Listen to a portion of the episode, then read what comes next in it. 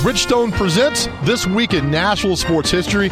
I'm Big Joe. Let's start on the ice. April 18th, 2006. Paul Kariya scored three goals for a hat trick as part of a four point game in the season finale in a 6 3 win over Detroit. Kariya set a franchise record with 31 goals and 85 points that season.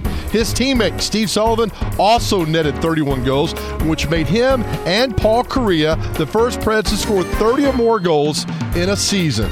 Nashville but without professional baseball from 1963 until 1978 when the AA Nashville Sounds began play at a brand new Herschel Greer Stadium. The Sounds would win their first championship the next year in 1979 and have won two more since then in 1982 and 2005. Three Major League MVPs have worn a Sounds uniform. That list includes Don Mattingly, Willie McGee, and Ryan Braun. And that is This Week in Nashville Sports History, presented by Bridgestone and the Nashville Sports Council. I'm Big Joe for 1025 The Game, ESPN Radio, Nashville.